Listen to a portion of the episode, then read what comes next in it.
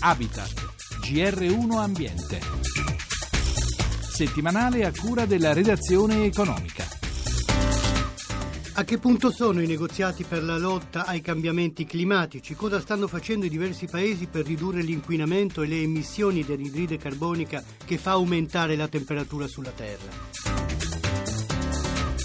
In studio Roberto Pippan. Luigi Massi ha sentito Carlo Carraro, rettore dell'Università Ca' Foscari e responsabile degli studi impatti economici del Centro di Ricerca Nazionale sulla Sicurezza e le Politiche del Clima. Professore, dopo la conferenza di Durban e in vista di quella di Rio, vogliamo fare il punto della situazione sui negoziati che porteranno, speriamo, a un accordo globale sui cambiamenti climatici. A Durban si sono verificati alcuni passi avanti importanti, perché dopo Copenaghen, dopo Cancun, in cui si era verificato un blocco forte, sostanziale del negoziato sul cambiamento climatico, con un accordo soltanto a trasferire dei fondi ai paesi in via di sviluppo perché riuscissero ad adattarsi meglio ai cambiamenti che verranno. A Durban invece c'è stato un impegno esplicito dei paesi, non tanto a fare qualcosa che riduca le loro emissioni di gas ad effetto serra, ma almeno a un accordo, a negoziare una piattaforma congiunta che prevede il coinvolgimento dei principali paesi che emettono questo tipo di gas, in particolare i paesi in via di sviluppo come l'India e come la Cina, che sono diventati i principali responsabili. Più in generale, come si fa a portare paesi emergenti come quelli che diceva lei, Brasile, Cina e India, dentro a un modello di sviluppo sostenibile? Attraverso il trasferimento di tecnologia, perché non è immaginabile che questi paesi riducano il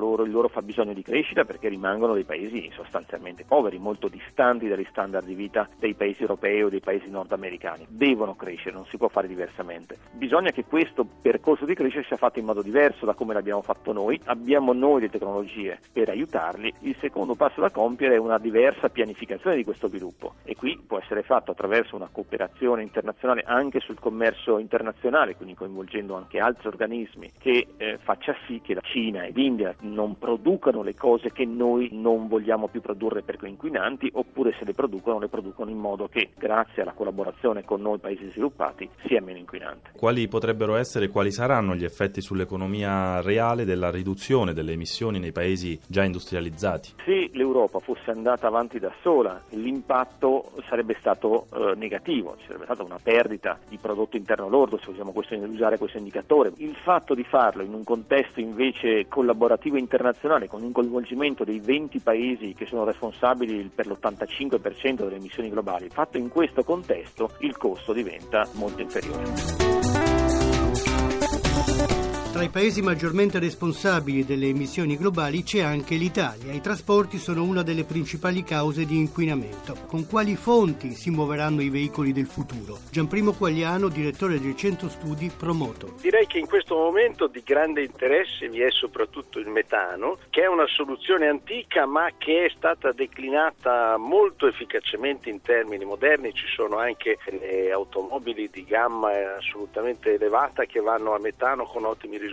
Fra l'altro il metano non è stato toccato dalla recente ventata di rialzi che ha investito la benzina e il gasolio, ma anche il GPL è una soluzione efficace, valida sul piano ambientale e comunque poco costosa. Mentre per quello che riguarda altre soluzioni come l'auto elettrica, di cui tanto si parla, occorre la spinta perché questo mercato dell'elettrico decolli. Insomma, ci vorrebbero anche qui degli incentivi. Sì, degli incentivi o anche delle soluzioni permanenti di sostegno dell'auto elettrica. L'industria ha fatto un grande sforzo, c'è stato anche un grande impegno anche per introdurlo nelle flotte, ma di fatto la soluzione non decolla. Bisogna superare l'inerzia, quindi c'è una spinta per superare l'inerzia.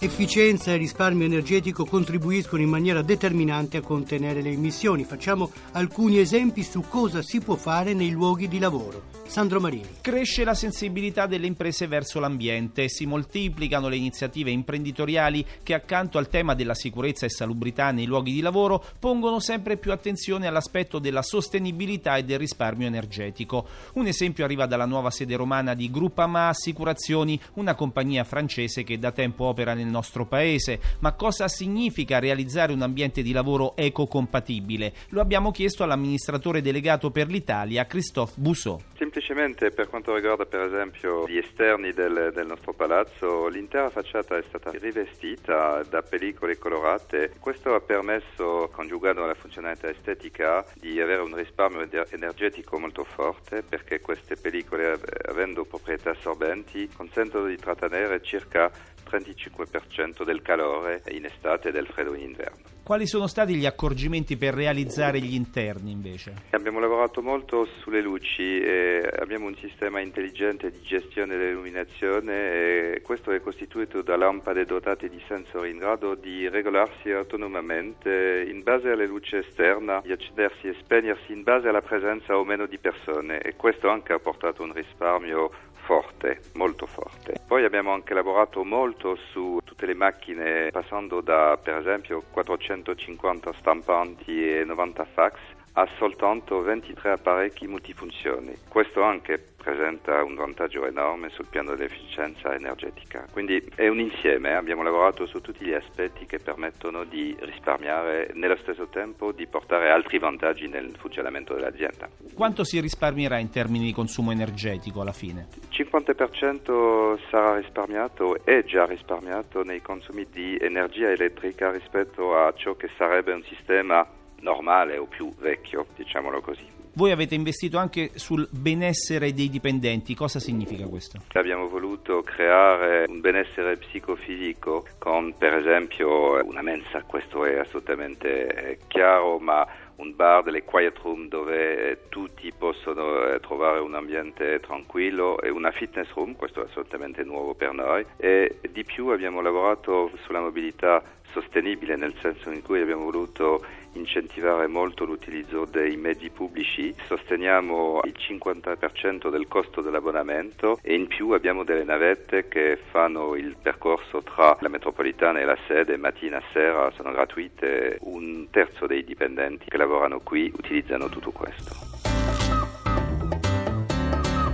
E per oggi concludiamo qui. Da Roberto Pippan l'augurio di un buon proseguimento di ascolto. A risentirci sabato prossimo.